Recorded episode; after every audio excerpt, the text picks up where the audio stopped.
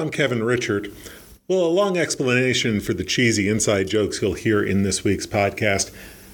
Back several years ago, Clark Corbin and I launched a podcast here at Idaho Education News. We called it Extra Credit. Some of you may remember it, some of you may have actually listened to it once or twice. Clark left about a year and a half ago, as you know, to launch the Idaho Capital Sun, to join in the launch of Idaho Capital Sun. And when he left, this podcast became a solo effort. And uh, the iTunes community hated it. Well, eh, that's an overstatement. And one iTunes commenter didn't like it and, uh, and, and said so on, on iTunes. And I was kind of blown away that I actually get iTunes comments on like a band or something.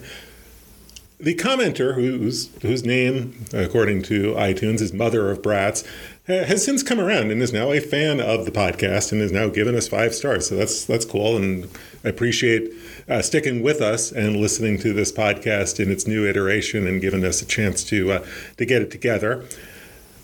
But it's something that Clark and I love to joke about, and it's something that we um, we, we love to revisit every time I have him on the podcast which I do every once in a while. And this week, I really did want to have him in because a lot of news uh, that I wanted to talk about with Clark record setting budget surplus and a wild Republican Party convention in Twin Falls last weekend. Both have real implications for the next round of the legislature, the next legislative session, which is going to be here, believe it or not, in less than six months. Here's my conversation with Clark Corbin, Idaho Capital Sun. Well, Clark, always good to have you back here. It's always good to give our uh, iTunes ratings a little boost by having you back on the podcast, but also a lot to catch up on. I mean, we've been writing about uh, the surplus, uh, we've been watching the developments out of the Republican convention. I wanted to talk to you about both. Let's start with the surplus. I mean, you wrote about it a couple of weeks ago.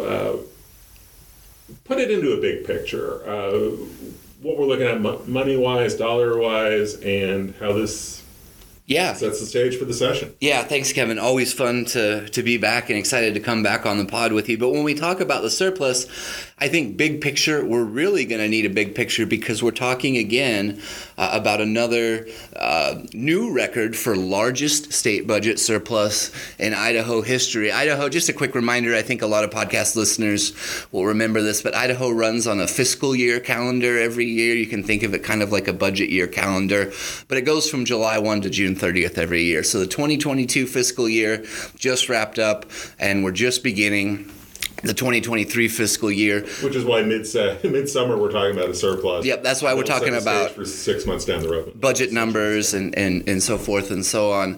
Uh, I was talking with Alex Adams from the Division of Financial Management this week. That's the state's budget shop.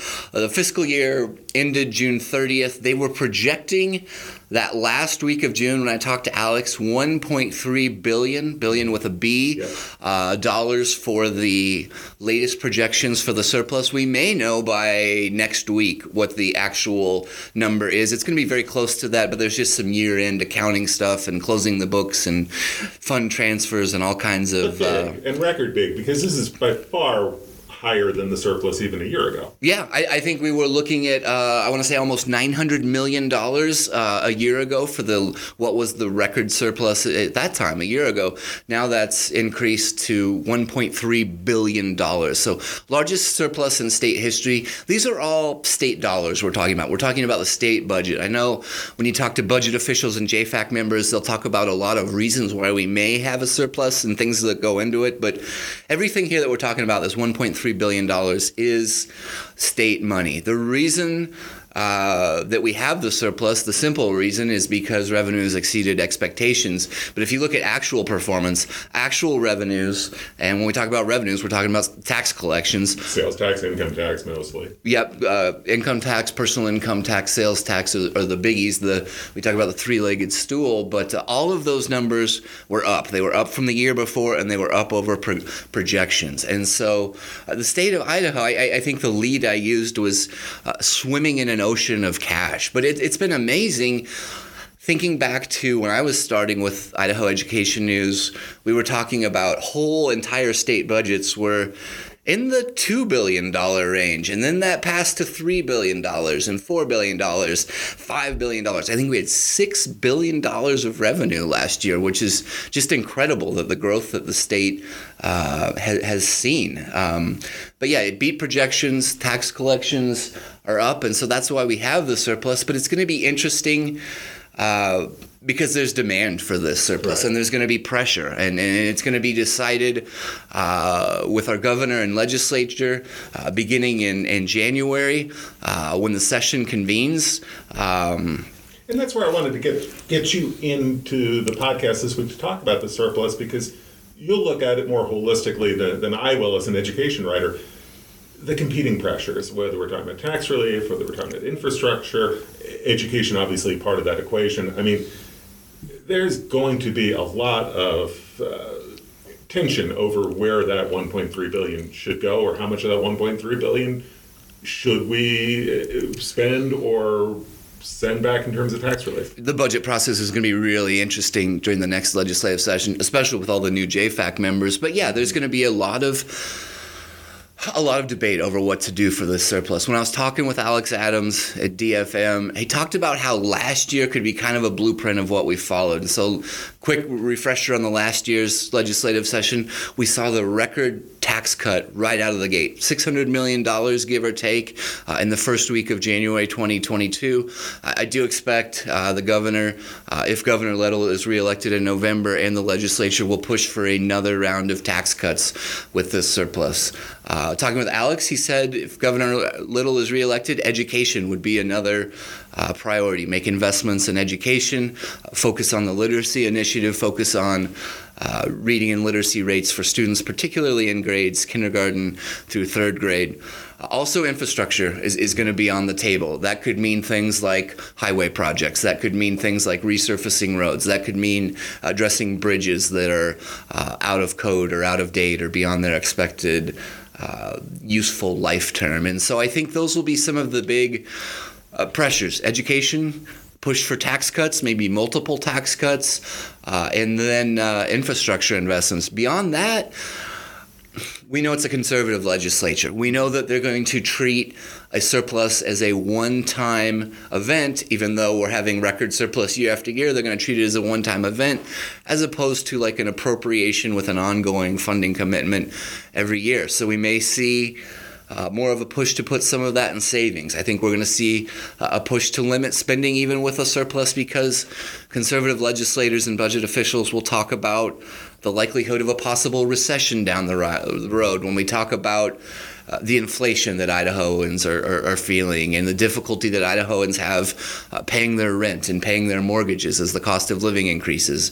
uh, the cost of gas that everybody is is is um, is, is feeling, and so there there will be um, more and more talk from from Republican legislators about a need to be caution about the likelihood of will we see a recession uh, in the next two months. Interest rates are increasing. All those things could tie into it. But uh, in terms of investments, it, it, does look like if he's reelected, Governor Little will push to protect some of that money for our K 12 public education system, as we've seen throughout his first term. Right. And you, you kind of hit on the thing that really strikes me interesting, even more interesting than usual about uh, this budget situation, is how much uncertainty surrounds this budget cycle even with 1.3 billion, give or take, whatever the final number turns out to be, even with all that money in the bank, you've got so many unanswered questions. I mean, what is really the state of the economy?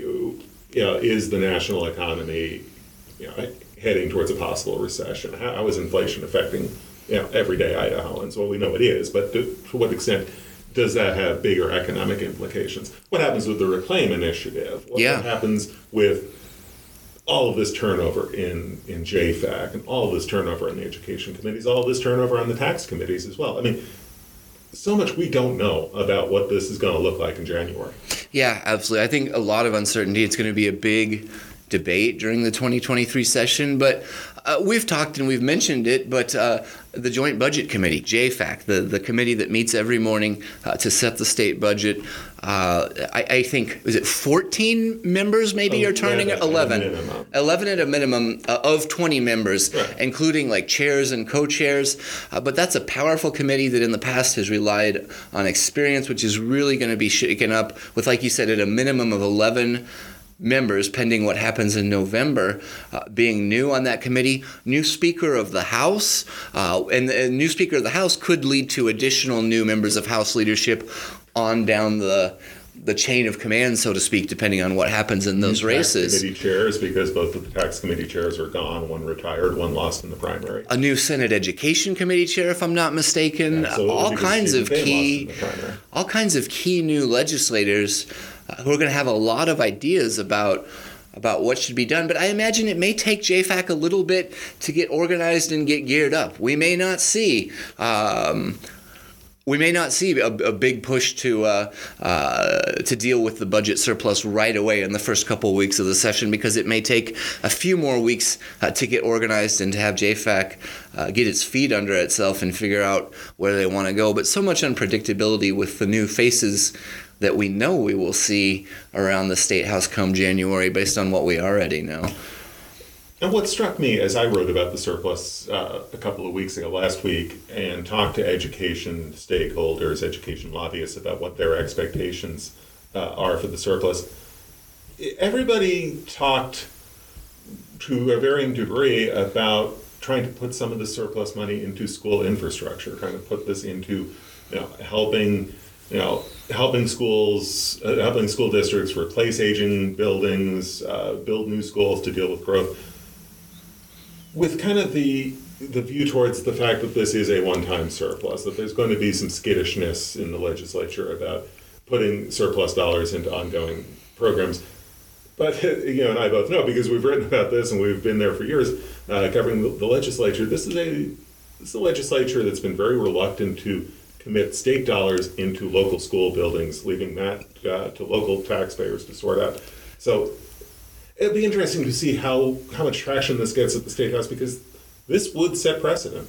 Absolutely. And I mean, you talk about, I've, I've seen Idaho Education News has written about some of the bond issues uh, mm-hmm. that have been proposed. We talk about facilities needs, talk about uh, our school facilities getting older. A $250 million bond issue being floated in Idaho Falls, which is the biggest that we can that we can find in recent memory. Absolutely. And Idaho, depending on what numbers you look at, has been like maybe the second fastest growing state uh, in the country over the last 10 years. We see that growth in, in southwest Idaho, in the Treasure Valley, in the Boise area. We also see that growth in eastern Idaho, uh, where the areas of the Idaho Falls and the Bonneville school districts are. And so growth is occurring around the state. Our, our, our facilities and buildings are getting older. We've got more people coming in every day. Class sizes have been a concern that educators and parents have been talking about uh, for years. It is interesting, like he talked about, the reluctance to put money into local school facilities.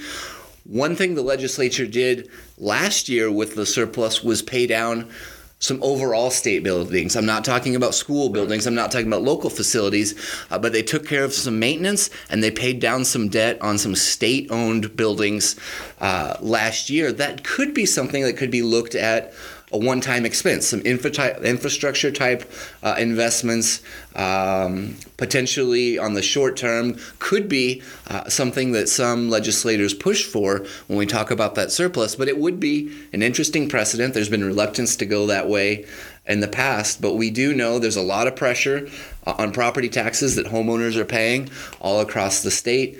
We know that the state is growing.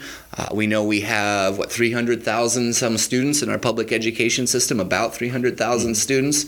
And, and many of those facilities are, are older. And, and so there's going to be a lot of demand, a lot of competition, a lot of ideas for what to do yeah, uh, with that money. It doesn't feel like, you know, we talk about Idaho Falls and the 250 million. It doesn't feel like that's in a vacuum because up in Coeur d'Alene, it's a planned facilities levy but it's an $80 million levy that they're pushing forward next month to to do building maintenance. That's a pretty large levy, and it feels like it's probably only a matter of time before we're talking about another bond issue in West Ada, sure, or you know bond issues in some of these other fast-growing communities. So, Absolutely, you know, definitely this this is going to be an interesting debate to watch to see if uh, the legislature has any interest in going down this road. Yeah, another variable, another you know, foreshadowing of what the 23 legislature might look like came last weekend with the with the Republican convention in Twin Falls. A lot to digest from that convention. Absolutely. I, I've covered conventions in the past. I've covered Republican conventions in the past. This year, my turn was for the Democratic convention, which was earlier in the summer in June. But my colleague Kelcie Moseley-Morris went down to Twin Falls, covered the Republican convention last Thursday, Really Friday, and Saturday. Pick up a lot of it. Uh, yeah, so I was able to kind of watch from afar and, and read her coverage and talk to her about what she saw and reported. But this is interesting. We can talk about some changes, a big change in party leadership, but. Um, yeah, the, you can think of the convention as sort of setting the tone heading into the November elections and then certainly heading into this 2023 legislative session. But conventions, you can kind of think of they're a very political uh, activity. It's about getting several hundred delegates down. Uh, they talk about the party platform, they talk about resolutions and, and proposals, but it's basically kind of hashing out where the party stands, uh, what its positions are, and then there's sort of this idea of uniting people heading into the elections. Uh, but we still see a lot of debate and disagreement and uh, weirdness at, at, conventions, uh, and and so we can kind of get into that. I don't know if you want to talk with some of the education discussions, or if you want to talk about leadership chairs, or all of the above. But a, a lot went down in Twin Falls. Yeah, I mean, let's start with the leadership changes because I think it does tie into some of the policy proposals that came out, some of the platforms that, that came out. I mean, this convention, if nothing else, it gives you a pulse of where rank and file Republican activists are right now and where they want to see the party go and where they want to see uh, state policy go. I mean, the fact that you know Tom Luna, who you know ten years ago, Tom Luna was one of the most polarizing figures in state politics. That Tom Luna was considered too mainstream, and the change agent that Republican delegates wanted as chair is Dorothy Moon, who just came off of an unsuccessful campaign for Secretary of State. Now, obviously, the delegates wanted a shift to to the right in, in leadership, and that translates into some of the policies that they baked into the platform. Yeah, absolutely. I think the leadership uh, election and some of the policy discussions and some of the resolutions that passed are an indication that the delegates pushed the party uh, to the right at the convention in Twin Falls. Dorothy, Representative Dorothy Moon, someone that's probably going to be familiar, uh, served on the uh, Idaho House Education Committee, pardon me, in the Idaho legislature. I covered her for years. Uh, she did run unsuccessfully uh, for Secretary of State uh, in the primary, was defeated in a, in a three person race there, and then comes back, what, barely eight weeks later and wins party chairmanship from Tom Luna, who, like you said, was kind of the mainstream uh, Republican uh, incumbent chair at that point, and and Dorothy Moon is someone who has part of the far right. Uh, she's aligned herself with the Idaho Freedom Foundation. She was a defender of former state representative Aaron Von Ehlinger, who was convicted of rape. She was a vocal defender of former Representative Von Ehlinger. Uh, she made public comments in debates leading up to the primary election, saying she did not believe the 2020 presidential election results that showed that Joe Biden defeated former President Donald J. Trump. She said she didn't believe those, despite the fact that there have been numerous lawsuits, recounts, certifications, challenges, all of which showed uh, that President Biden was lawfully and, and, and correctly uh, elected. So it, it's a push to it's a push to the right, uh, at least the at the, education space. Moon was one of the co-sponsors of a private scholarship bill, private school scholarship bill that uh, didn't get out of the House Education Committee, but you saw that language incorporated in the education platform that uh, that passed out of this convention. So that foreshadows that uh, the debate over education savings accounts, private school scholarships is is far from over.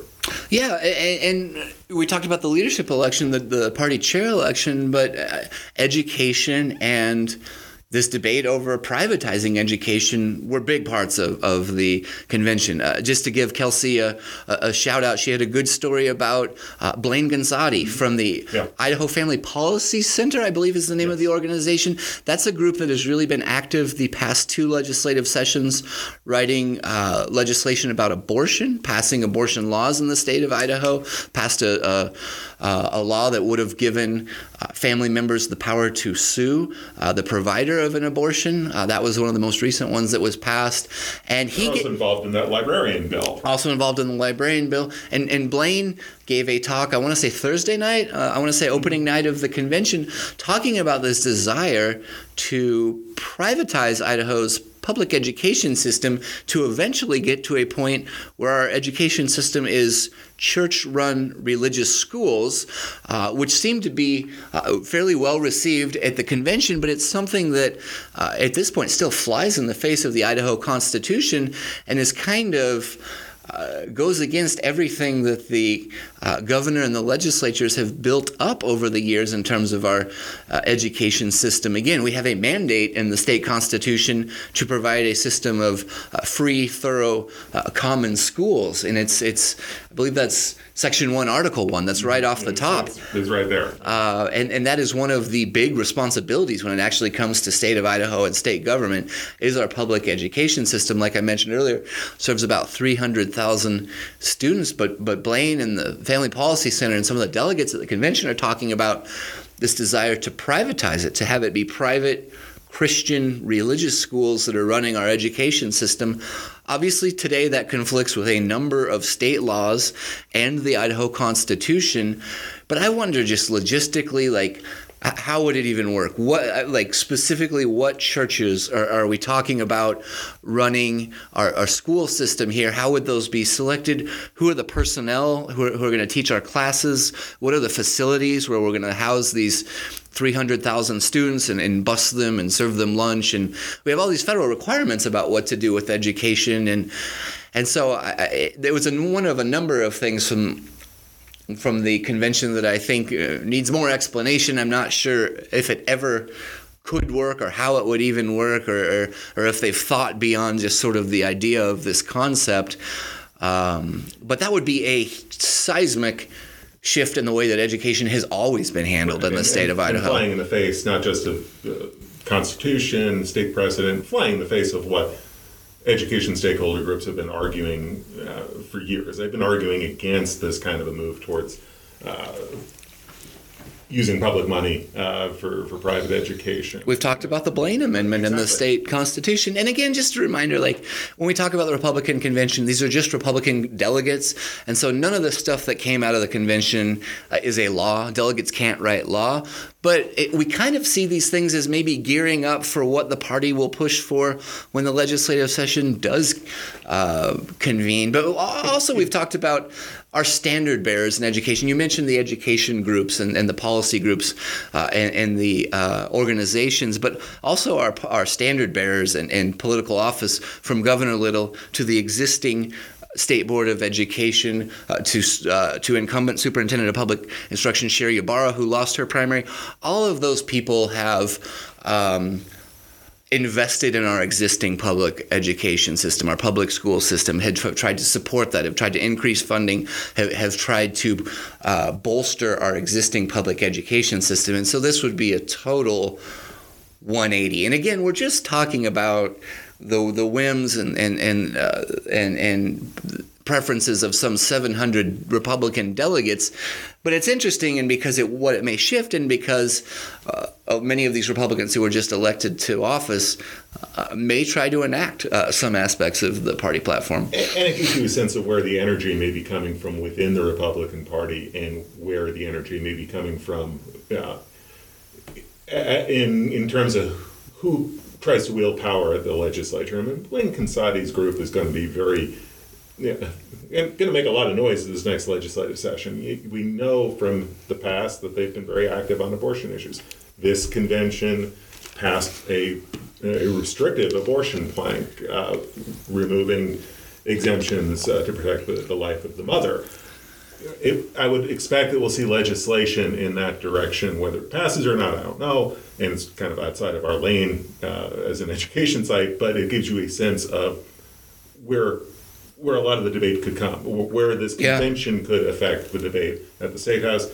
Uh, you know, Conzatti's group is obviously going to be in, involved with education topics. Uh, They've not hired- coincidentally, you know, yes. They've, they've hired Brandon Durst, the former Democratic state senator, who then uh, lost the Boise School Board election and then most recently um, was unsuccessful running for superintendent of public instruction in the May 17th Republican but was very primary. successful in this convention in getting education policies uh, that he wants baked into that education platform that was approved. So Yeah, absolutely.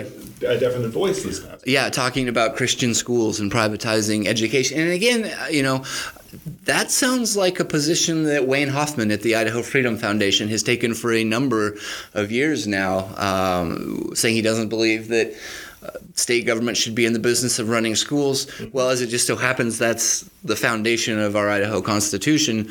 Um, but yeah, it, it is interesting, and I and I do see uh, these education debates.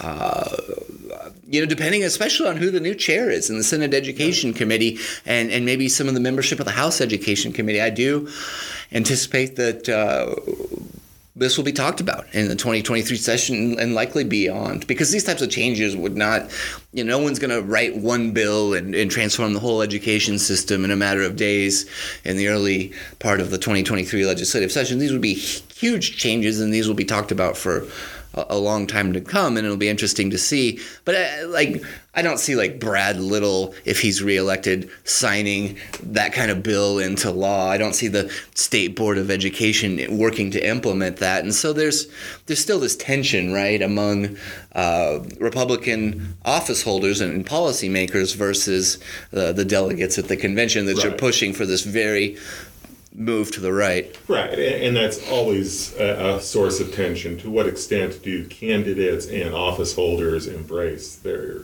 their party's platform, or, or not embrace that party's platform? Because uh, as candidates and office holders chart their own course, they risk the the backlash from from delegates who say, "Well, this is what this is what we believe our party stands for, and why did."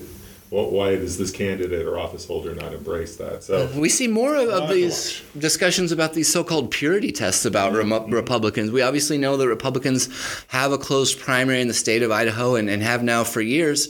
Uh, during the convention, they pushed to tighten up voting in the primaries even further so that no one who has been affiliated with another party previously in X number of months, no one who has donated to another candidate from a different party in X number of months would be allowed to vote in the Republican primary. I don't know how that would work. It does sound like that would have to go to uh, Republican leadership uh, to kind of hammer that out, but I don't even know who would be responsible for enforcing that and going through reams of public records to decide if if uh, you know uh, John Doe had donated to, uh, to to some independent or Democrat within the last two years. I, I, I don't see how that would be.